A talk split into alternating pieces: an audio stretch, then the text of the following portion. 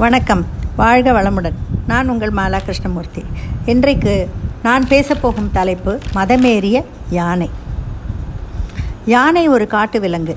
என்னதான் நாம் அதை பழக்கப்படுத்தி வளர்த்தாலும் அது ஒருபோதும் வீட்டு விலங்காகாது. அதற்குள் ஒரு காட்டுத்தன்மை இருந்து கொண்டே இருக்கும்.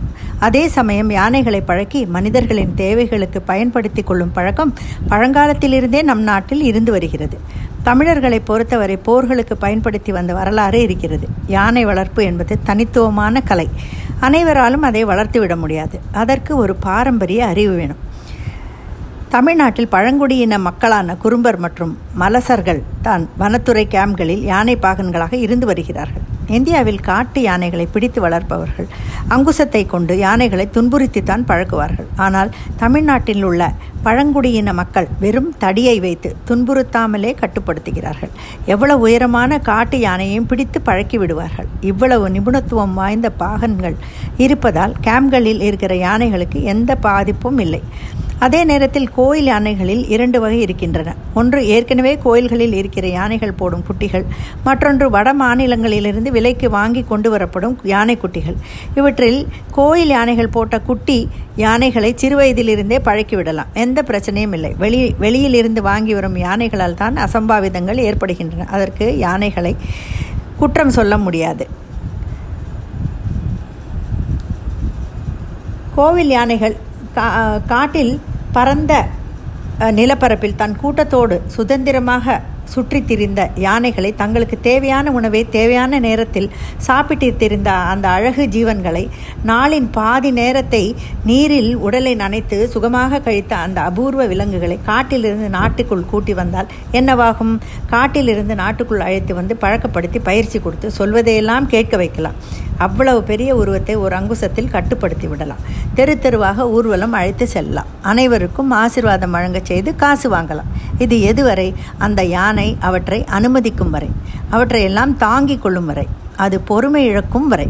ஒருவேளை பொறுமை இழந்தால் கோபம் கொண்டால் யாராலும் அதை கட்டுப்படுத்த முடியாது. நாம் அதை கட்டுப்படுத்தி வெற்றி காண்பதற்குள் பல அழிவுகள் நம் கண்முன்னே நிகழ்ந்து போயிருக்கும். யானைக்கு மதம் பிடிக்கும் நேரங்களில் எல்லாம் நாம் அதை கண்கூடாக பார்க்கிறோம். சமீபத்தில் சமயபுரம் கோயிலில் நடந்து வந்த நிகழ்வு. அதற்கொரு சாட்சி. பாகன் கஜேந்திரனின் உயிர் அநியாயமாக பறிப்போனது இத்தனை நாட்கள் அருகில் இருந்து பார்த்து கொண்ட பாகனுக்கே இந்த கதி இந்த நிலை என்றால் மற்றவர்களுக்கு எப்படி? மத நீர் என்பது ஆண் யானைகளுக்கு சில வேளைகளில் கண்ணுக்கும் காதுக்கும் இடைப்பட்ட சுரப்பிகளில் வழியும் நீர்.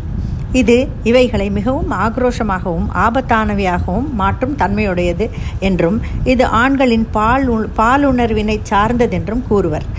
இவ்வாறாக மதநீர் வழியும் காலத்தில் யானைக்கு மதம் பிடித்தல் என்று கூறுவர். கோயில் யானைகளை பார்த்தால் மட்டும் மதத்தால் மட்டும் மூர்க்கம் கொள்வதில்லை. வளர்ப்பு முறைகளாலும் மூர்க்கமடைகின்றன. போதிய உணவு கொடுக்காமல் இருப்பது ஊர்வலமாக அழைத்துச் செல்வது அதிக நேரம் வெயிலில் நிற்க வைப்பது அதன் மீது எதையாவது போர்த்துவது போன்ற செயல்களால் மூர்க்கமடைகின்றன. யானைகளுக்கு வேர்வை சுரப்பிகள் கிடையாது. அதிக நேரம் வெயிலில் நின்றால் அது மூர்க்கமாகி விடுகிறது. மற்றொன்று யானைகள் எப்போதும் கூட்டமாக வாழ்ந்து பழகியவை. அப்படிப்பட்ட காட்டு விலங்கை தனியாக கூட்டு வர் கூட்டி வருவதே நாம் அவை மீது தொடுக்கும் உளவியல் வன்முறை.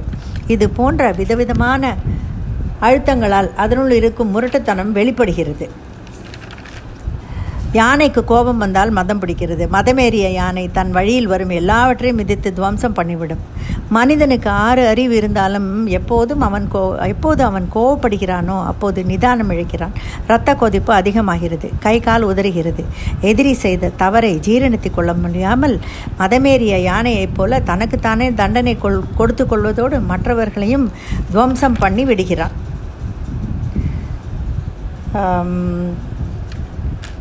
சக்தி படைத்தவர்கள் மனதில் ப பணத்தில் அறிவில் பதவியில் பெரியவராக பெரியவர்களாக இருப்பவர்கள் தன்னை விட சிறியவர்களின் சங்கடங்களை அறிந்து கொள்ள வேண்டும் என்பதை வலியுறுத்துவதற்காக சொல்லப்படும் ஒரு தமாஷான கதை இது. யானையை யானை ஒரு சமயம் தன் தன்னுடைய தோழன் எலியை விருந்துக்கு அழைத்து அழைத்ததாம். எலியும் சந்தோஷமாக போயிற்று. அங்கே யானை தன் இருப்பிடத்தை திருவிழா கோலமாக அலங்கரித்திருந்தது. எலி வந்ததும் விருந்து ஆரம்பமாயிற்று. பாட்டில் பாட்டிலாக மது கொடுத்த யானை தருகெட்டு ஆடத் தொடங்கியது. பல் பல மணி நேரம் ஆடிய பிறகு யானை எலியிடம் பார்ட்டி எப்படி சூப்பரா? என்று கேட்க பதிலே வரவில்லை.